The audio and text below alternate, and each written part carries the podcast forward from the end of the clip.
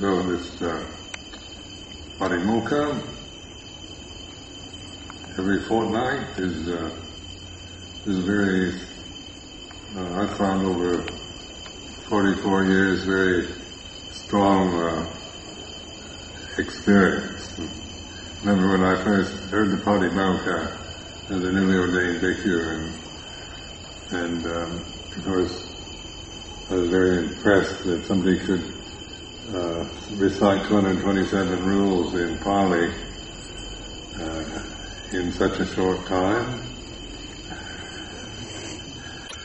But in itself, I found it an incredibly powerful ceremony. And I think, what is a ceremony for? You know, is it is it just a, you know a perfunctory thing that people do, uh, just out of habit, or because they it's what they're used to, or what they're supposed to be doing, on and on like this. But also, it's uh, uh, you know, it's uh, this is a commitment that we all have in common, uh, as symbolized by this recitation and and it's all about renunciation, uh, letting go, and about about behavior, so that our you know we're learning to uh, live with, in a way that is harmless, basically non-violent, harmless, and uh, polite and proper, and,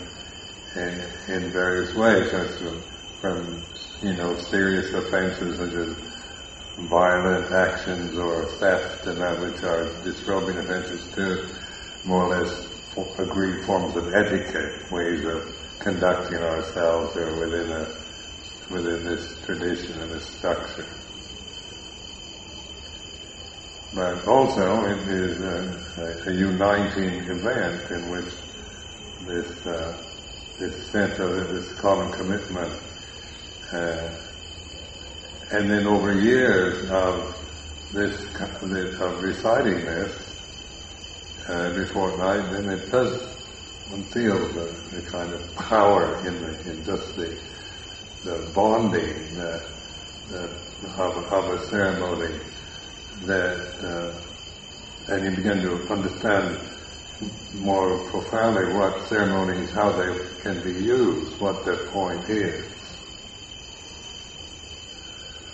in living in uh, in the UK for so many years, where uh, modern life has almost thrown out ceremony, and and it's all very much about human rights and what individuals think and feel, and uh, all kind of etiquette, good manners is no longer particularly uh, admired. Sense of duties or responsibilities to each other.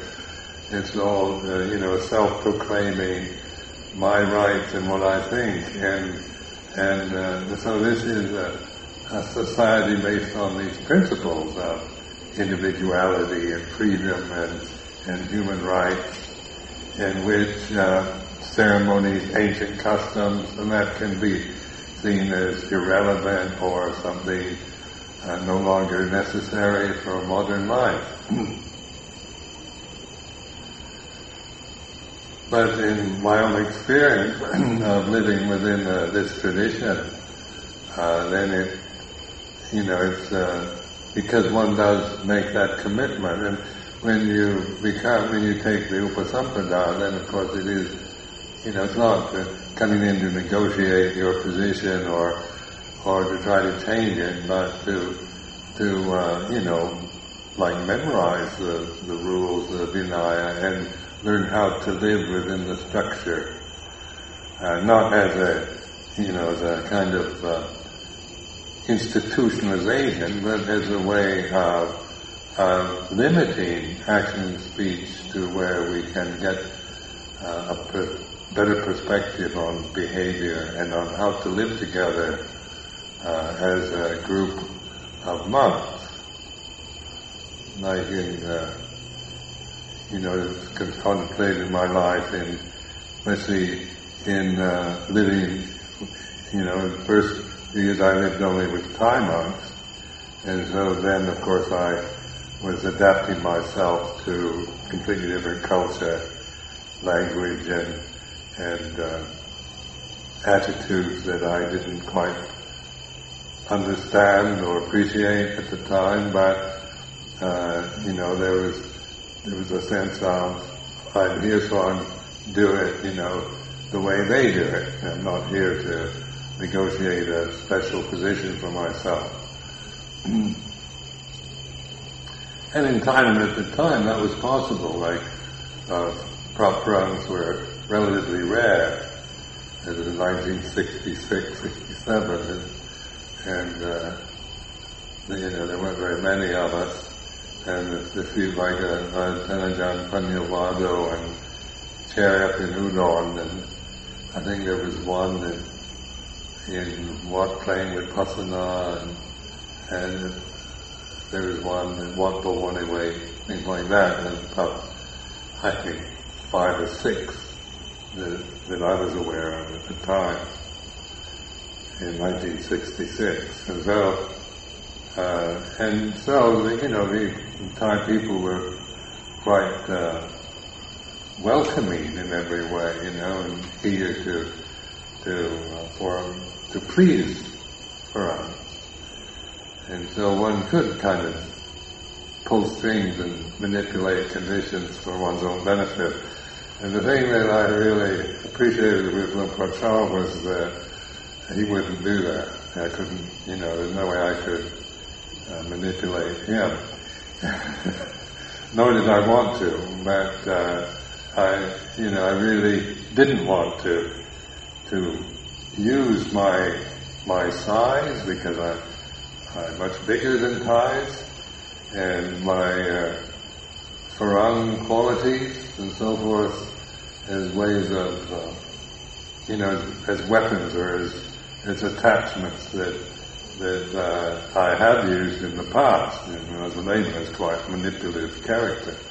So in Wat Pah Pong, it was, uh, you know, merely learning how to uh, let go and, surrender to it and, and uh, learn how to do it uh, in the way that everybody else was doing it in, in uh, Wat Pah Pong at that time.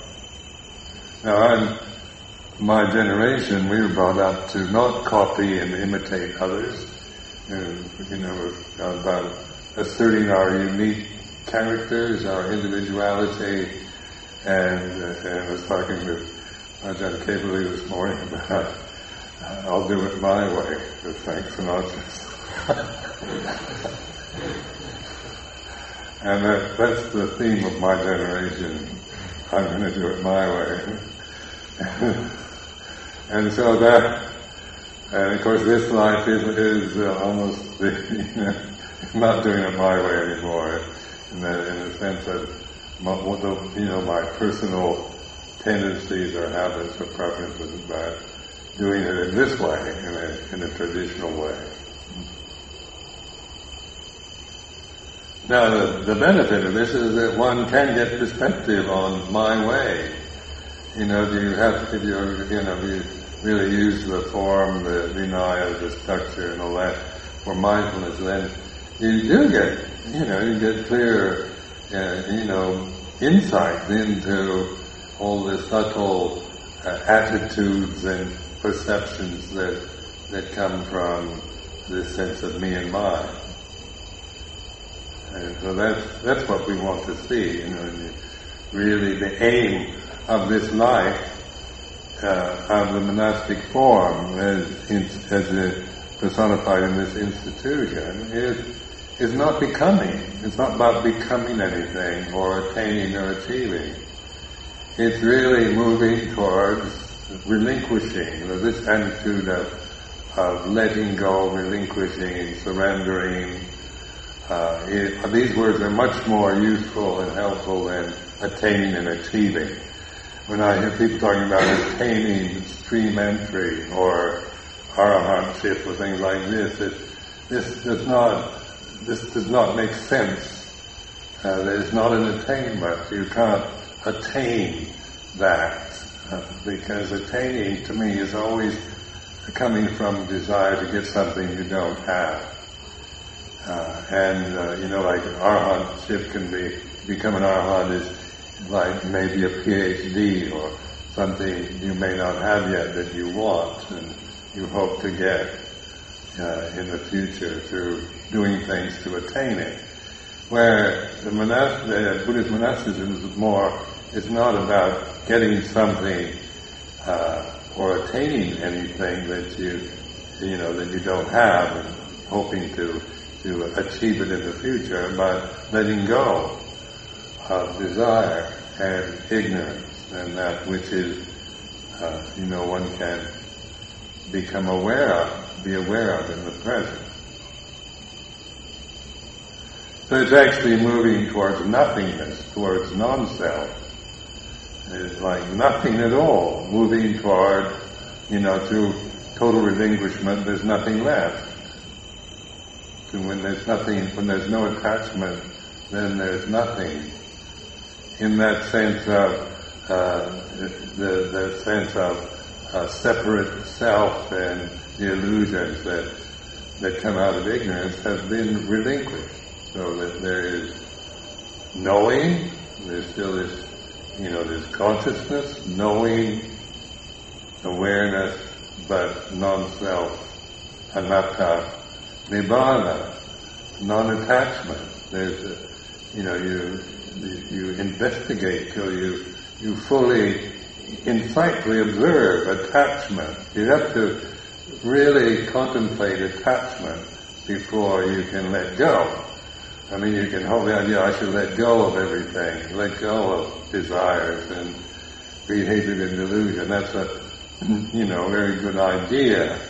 But that's all it is. It's not about uh, letting, you know, letting go of these uh, desires through uh, through wishing that you could, but it's through observing, uh, witnessing the suffering that comes through attachment to desire. Contemplating desire, and like the tanha, is uh, you know, not something to, to despise, it's to know desire as desire.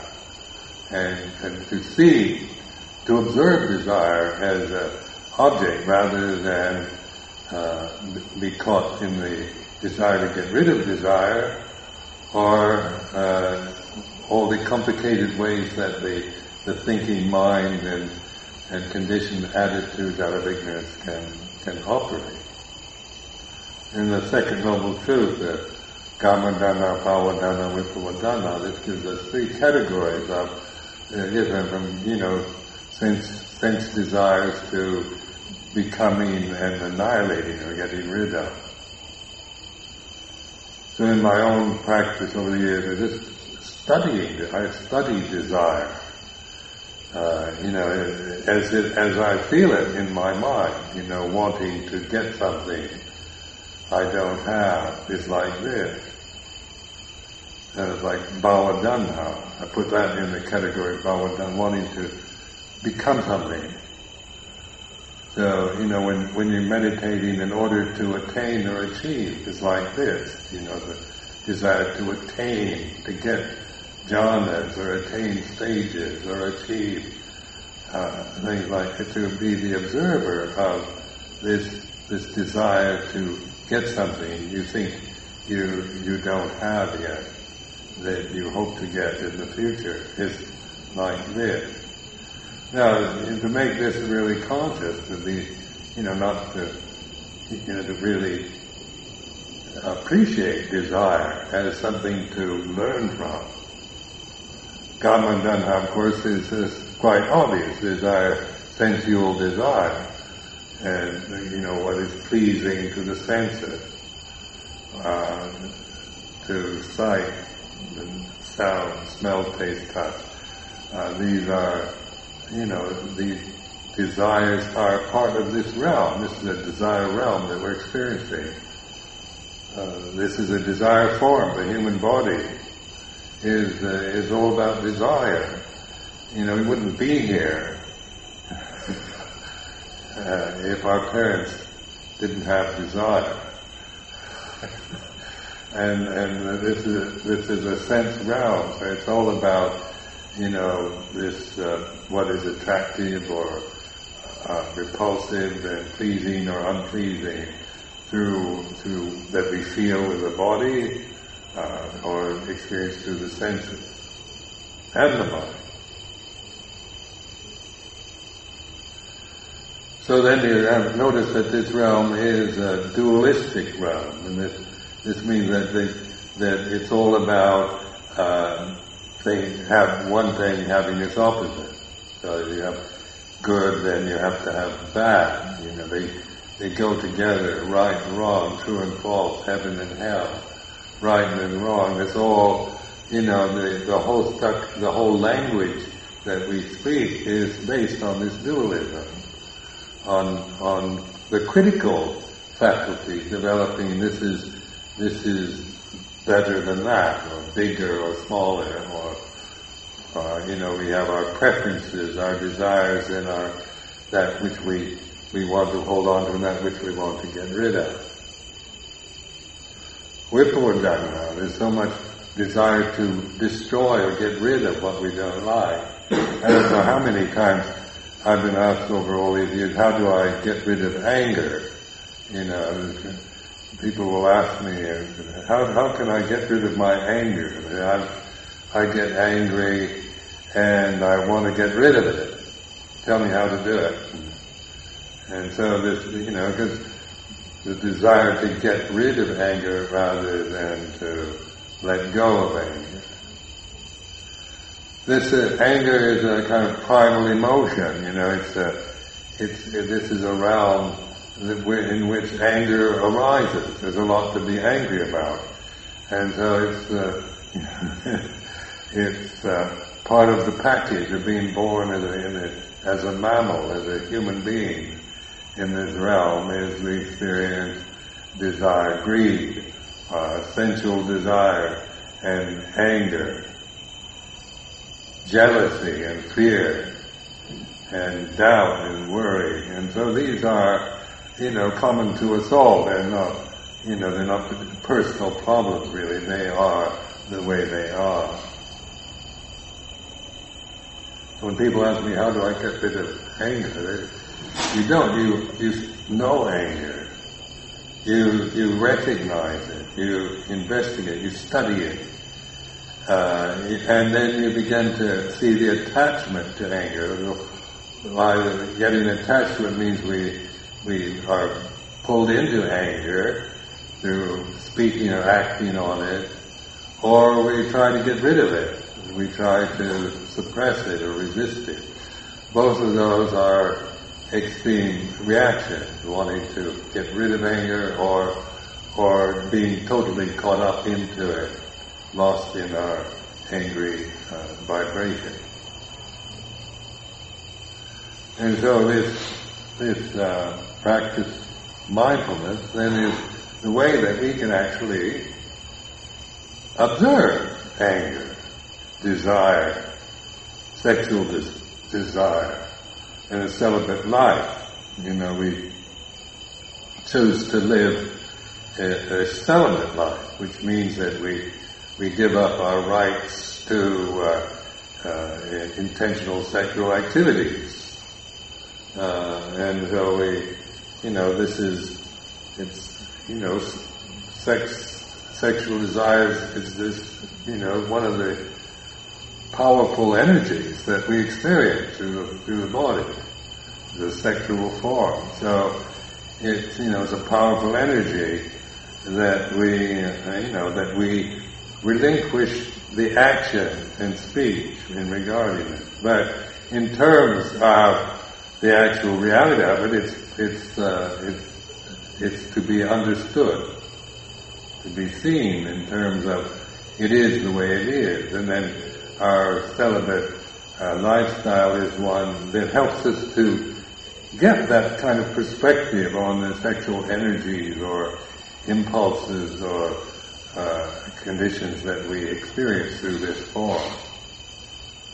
And not to see it in terms of so much in such personal terms as my sexual problems or my you know, my my sex drive and the way we we claim it and and judge ourselves according uh, to cultural attitudes or religious attitudes we have about uh, sexuality or anger, hatred, jealousy.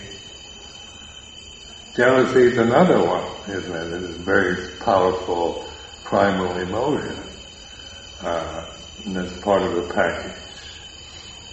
And uh, in my own, you know, I, uh, when I started, when I became a monk, then, you know, jealousy was an emotion I didn't like at all. You know, so I really hated myself when I felt jealousy arising. Because my ideal self is that I wasn't jealous. This is what, how I wanted to perceive myself as someone who was not jealous. And so then when this particular emotion arose, then I, I try to get rid of it or deny it or or sometimes just feel helplessly trapped in in in an emotion that I didn't like, didn't want. You know, then you ask people, what do you do with jealousy? Spread mudita. Mudita is the cure for jealousy. So I, I couldn't do that either. I couldn't pretend I was glad for somebody when I was actually jealous of them. So I felt frustrated with this. And then, then it dawned on me that jealousy wasn't the problem. It was the aversion to it. It was like vibhavatanha. That actually jealousy is, wasn't really so much of a problem as this uh, wanting to get rid of it. And identify, claiming it, saying it's, it's, I shouldn't feel this, this is bad, I'm bad for feeling this emotion how do I get rid of it, and, and uh, on and on. In that way, that was the, I put that under the category of vibhavatanha, wanting to get rid of it, resist it, suppress it, deny it. Once I saw that, that, that resistance and aversion I had to the emotion, actually the emotion itself wasn't, wasn't very much of a problem. So these are you know, notice how complicated we become. Uh, it, because like in, the Western world, we're very idealistic. And when we become monks, we, we come with very high-minded ideas about, you know, being a really good Buddhist monk and being compassionate, metta and karuna and, and pure and good and, and so forth. And then we, uh, you know, we measure our own self with the ideals that we have of what a, a really good bhikkhu should be. Or maybe you compare yourself, maybe you do Kruba Ajahn, or great teachers, and say they're the great pure souls, and I'm just this, this kind of wretched monk who's so far away from purity. And so we, you know, then we we see ourselves always in terms of what's wrong uh, compared to the projections we have towards others or the ideal of perfection that we hold. Now the only way one can ever really get this into perspective is to observe it, you know, so this, this, uh, these three kinds of desires, Kamatanha, Bhavatanha, Vibhavatanha, I found very skillful categories to use, you know, just for investigating my own character tendencies and habits.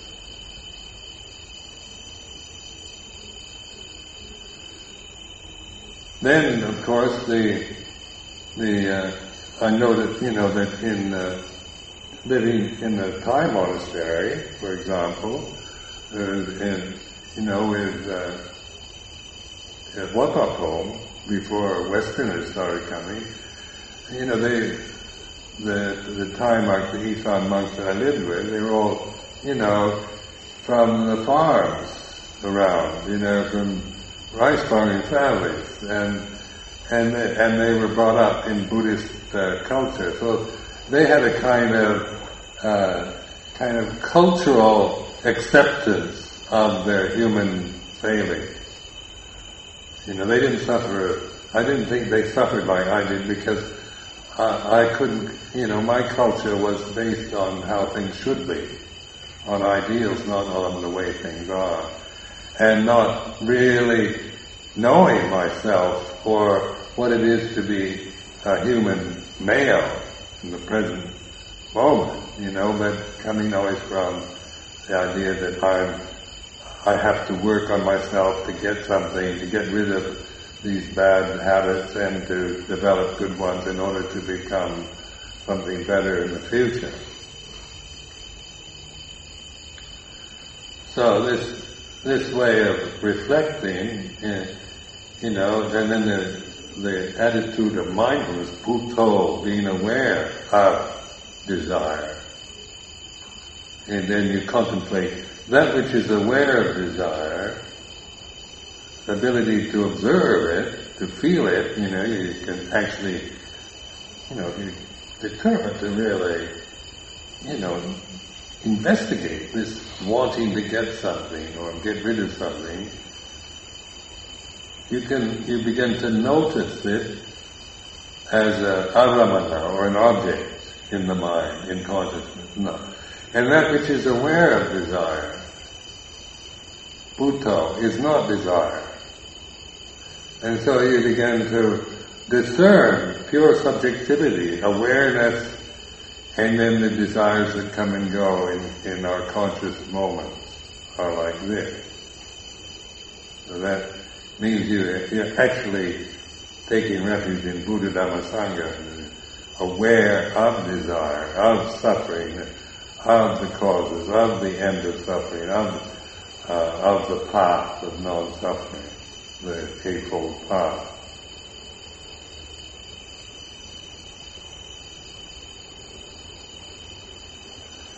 And the more you, you kind of investigate, then you know, it begins to, you know, you begin to really know this in a, a, in a profound way. It's no longer just me struggling with trying to, to get my practice together, but it, it's actually, you know, a powerful uh, move, movement away from uh, attachment out of ignorance.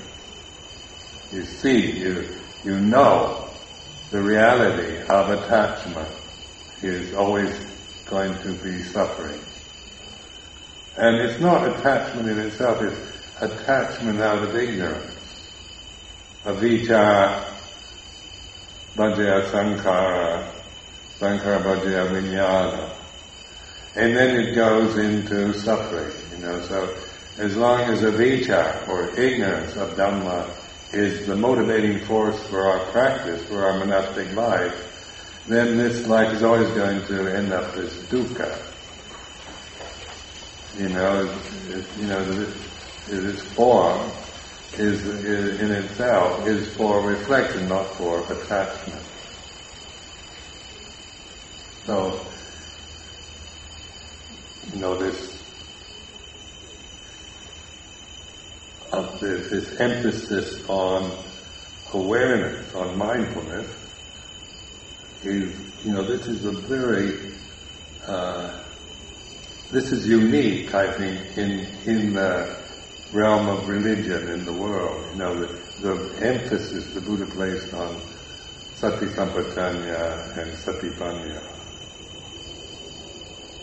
And it's, uh, you know, you don't, no other religion puts such an emphasis on this, on this point. At least in, in such a direct and clear way as you find in this tradition, in the Theravada tradition. And in the, the sutta, the basic, the, the, the Dhammacakka Pavattana Sutta, the first sermon, is this is the point of it. Awakened attention.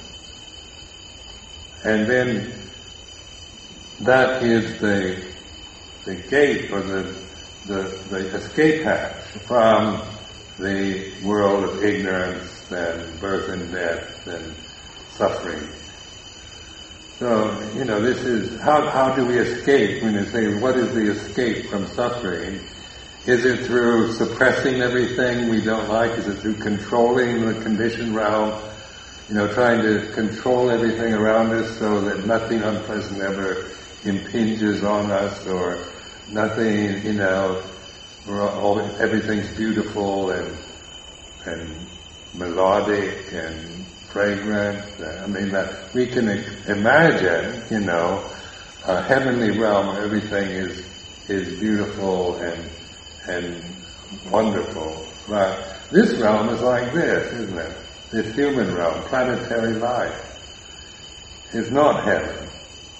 Not heavenly realm. If you're having a body, it's like this, you know, having a male body, you know, having the male karma is, is you know, this strong sexual drive uh, is like this. You know, it's awareness of, of, if not a heavenly state, but it's certainly what we learn from in this realm, because this is what, we, this is, this is the very stuff that we can be mindful of. We can't be mindful of heaven or Deva realms or Brahma realms or anything like that. We, we're mindful of the way it is now as, as we're sitting here breathing in this, in this body, in whatever condition uh, it might be at this moment. And this mind, this, uh, you know, this, the emotions, the feelings, the attitudes, the mood that one is experiencing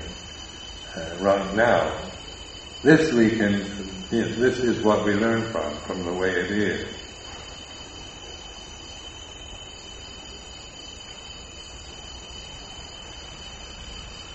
And so mindfulness is, brings us out of, you know, is the, is the way out of the world, uh, realm of suffering. Even though, you know, like, you know, the, the body still gets old, like the Buddha in the scriptures, you know, he, after the enlightenment he got old and had illnesses and, and, you know, had to live with people trying to threaten his life, um, trying to blame him for things he never did, trap him, blame him, you know, he, uh, whenever the suffering of my life as a Buddhist monk, even at its worst, I've never had anything as bad happen to me as the Buddha in the scriptures. Nobody's ever tried to kill me yet. Or have I encountered a Brahman elephant attack?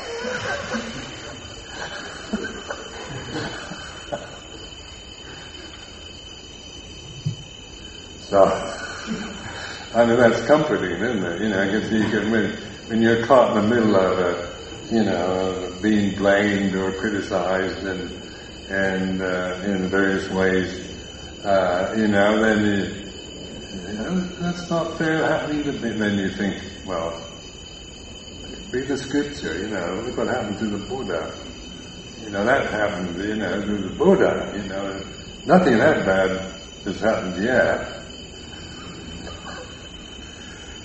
Might, I in the future, but but the important thing is not to wait for the for the drunken elephants or the murderers, but to deal with the the, the nitty gritty of daily life, the little stuff, you know, the, the irritating, uh, aggravating stuff of existence as we experience it in daily life. Learn from, from this, because this is, most of my life is going to be like this.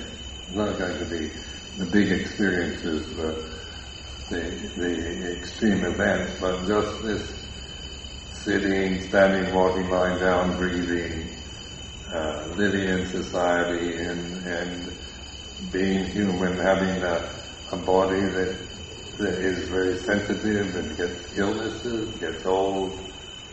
We all have to experience loss of loved ones. You know, you, you have to deal with grief and loss and disappointment and despair. These are part of the human uh, condition.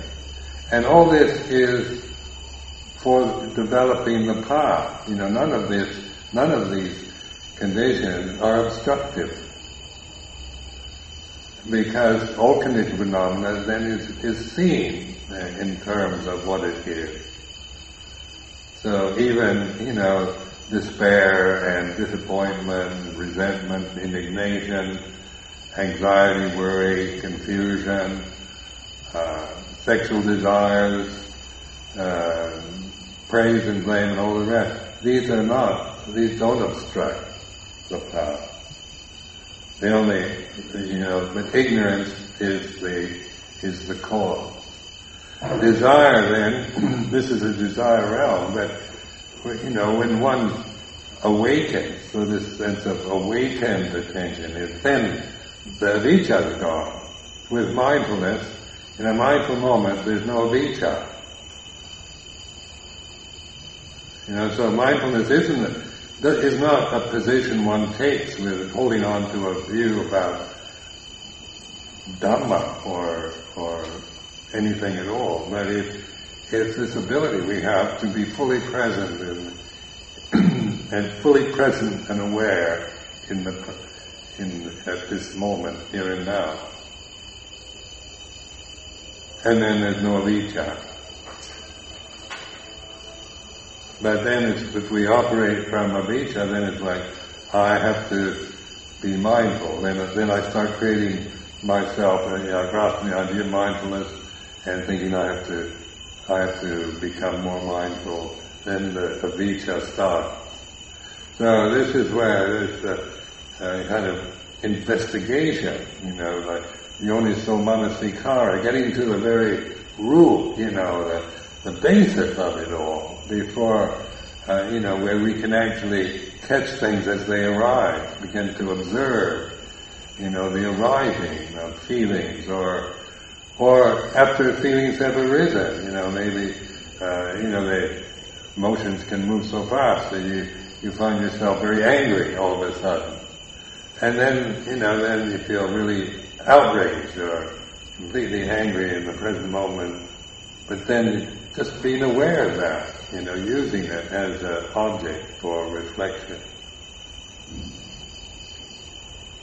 So at that moment, when there's awareness of anger, that is not the avijja influencing anger anymore. Anger is, is, is recognized and seen, and it is not, you know, dismissed, not denied, not uh, exaggerated, but known and that which is aware of anger is non-anger.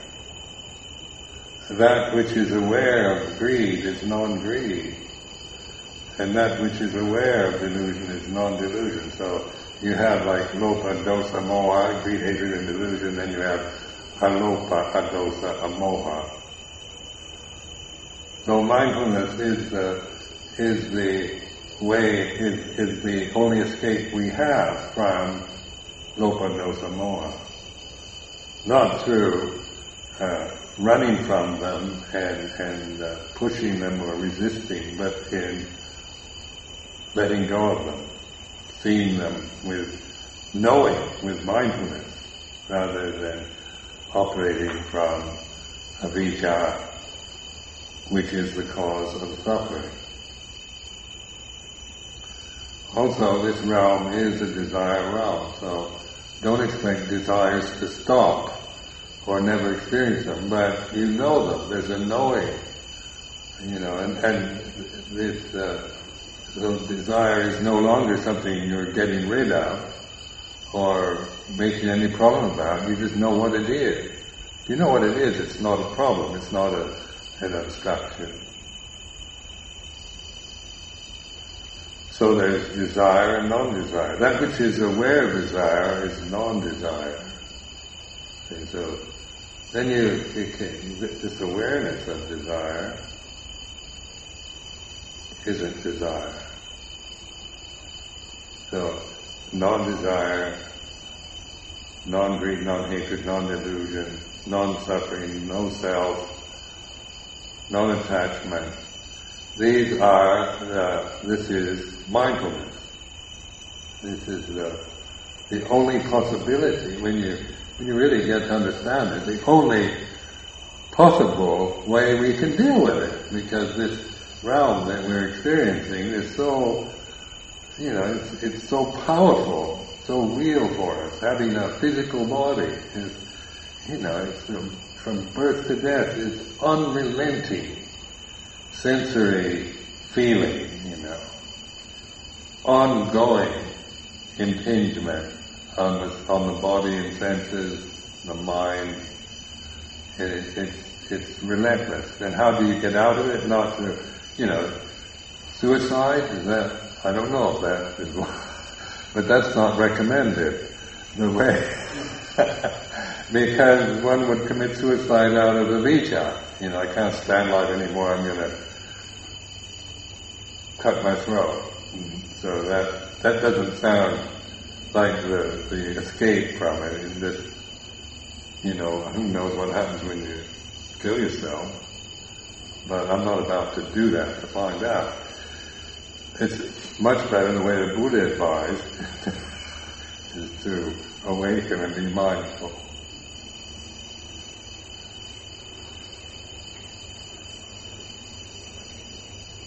Now in the in the Paticca Samuppada, then you got you notice that uh, what is it, Patiloma, Anuloma, you got the Avijja is the beginning of Avijja paccaya Sankhara, Sankhara paccaya Vijnana. Well just take that, you know, if, if we, whatever we do from Avijja, it affects consciousness. You know, so we're, you know, that's why it's, it, it's uh, very important to, to see that, to, that just operating, being a monk uh, with avijja as your kind of, you know, foundation for living this life is going to, you know, you, you, you've got the tools, you've got everything around you, but you still haven't, you know, you're still operating from a avijja, which affects you know, monastic life, which will always make it into some form of suffering. Dukkha as a result. And so you can follow that sequence of Icca paccaya, Sangha, Sangha paccaya, Vijnana. Then it goes into the more particular Vijnana, paccaya Nama Rupa, and Salayatana, then uh, Phassa or contact, and Vedana, dana upadan. And then that upadan, or attachment to desire, dana upadan, takes us to uh, becoming rebirth and suffering. Dukkha parideva dukkha domanassa upayasa. Then the other one, uh, where the Nirodha side, is where the avijja is no longer operative. So this is Nirodha. Sankhara Nirodha, Sankhara Nirodha, Vijnana Nirodha, Vijnana Nirodha. So, so this Nirodha is cessation. And that comes through mindfulness. Wherever, you know, if you're, you know, if you're lost in, in some emotion, that point that you're actually aware of it, you suddenly realize I'm really angry. You know, and you're suddenly aware. You're not just getting lost in it or resisting it. You're suddenly then that that is, you know, if you trust that moment, recognize the power of that moment, then you you you you know you can actually uh, not create anything more around it. So it's that kind of nirodha moment. The thing will you know, as you recognize anger is like this, you still, you know, anger has a powerful kind of vibration or energy to it, so you stop thinking, the thinking process, but you still have this kind of angry energy. And this is where it takes patience to bear with that energetic, uh, lingering, uh, lingering energy till it ceases, it, it drops away. That's nirodha.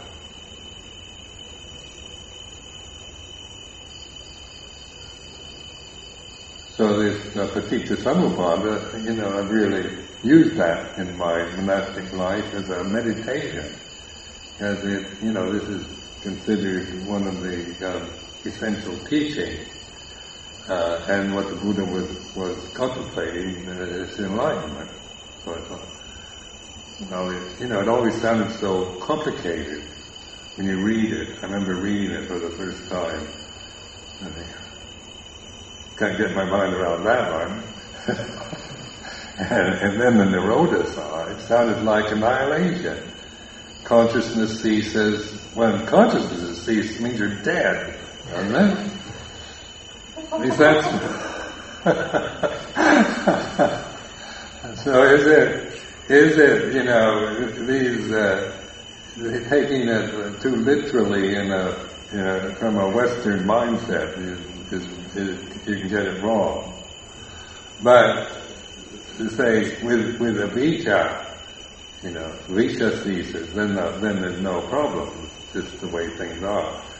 But then we we lose it. We get caught up in our vipaka karma, get carried away with with an emotion. But there's always that moment where we recognize it, you know. So no matter how many hours you're lost in anger or resentment or whatever, there's a, you catch yourself, you begin to observe it. And then you, then you kind of look at it as you're not, not trying to do anything with it or figure out how to get rid of it or to blame yourself for not being mindful enough. You just stop there and patiently bear with the lingering uh, results of that emotion is like this. And if, if uh, with this patient mindfulness, then you'll actually know the cessation of it, the end of anger is here. And non-anger then, when the when the anger dosa has ceased, then there's not anger like this. So you're you're, you're recognizing non-anger.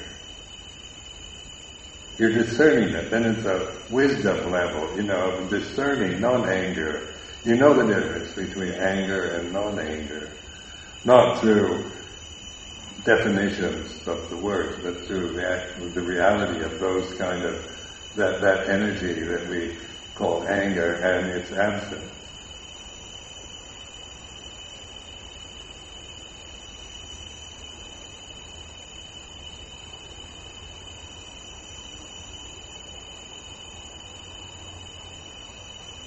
So this is, uh, I think this is the most marvelous teaching in the whole world, the Buddhist, not mine, but because it, it, it amazes me, you know, the results of it, because it, it, it does work. It's not just kind of philosophy or theory or anything like that. It's it is extremely practical and quite precise, uh, and uh, and it's within the possible, within our human potential. You know, this, this is why we're here as bhikkhus, as monks, as monastics, because this is this is this is fulfilling. This is like the ultimate in in human reality in that we have this potential, this possibility to see in this very direct way. And, and see in this way is humbling. It's not. It doesn't. You know, it leaves you with nothing to hold on to. So you can't say, oh, I'm, you know, really, you know, I'm a fantastic meditator, or I'm, you know, I'm, you know, we start attaining states, then we become fantastic people. But this way, if uh, you become, you don't become, you, you, you're letting go of becoming, so what's left is nothing. But awareness, and that awareness then is is enough. I mean, after that, there's nothing. You know, the the desire to attain or achieve is no longer operate doesn't is not an attractive option anymore. The idea of attaining and achieving and becoming something. You, you realize the futility of following those kind of desires. So like when, you know, people, uh, like Ajahn Chah, you know, people ask me, you know, about him. Well, you know, I, I rise early on, you know, before I really could understand his uh, desanas.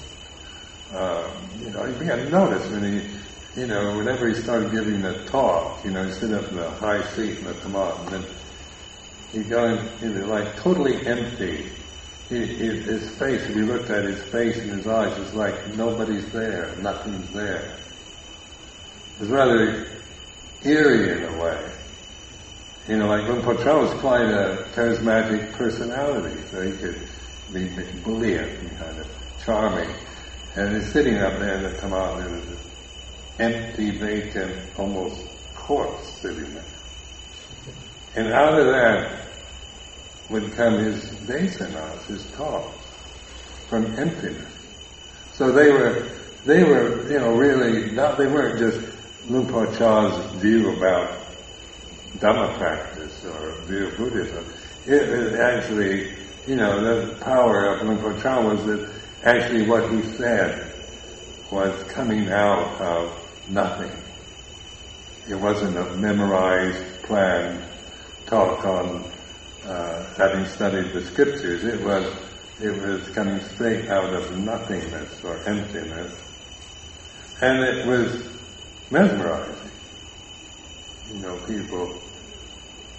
That's why you know he was so highly regarded because he wasn't just a, a clever monk, you know, who understood Pali scriptures, but it was coming from, uh, you know, insight into reality.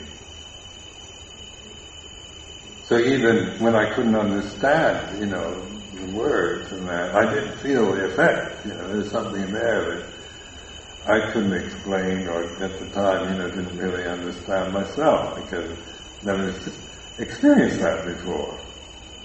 But I did, you know, I didn't.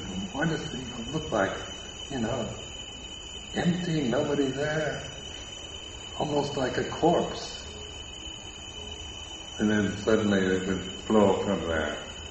And, and what he said always had a power to it. It was a skillful use of words uh, that wasn't just a, display of his own intelligence, but coming from from insight. So I offer this as a reflection.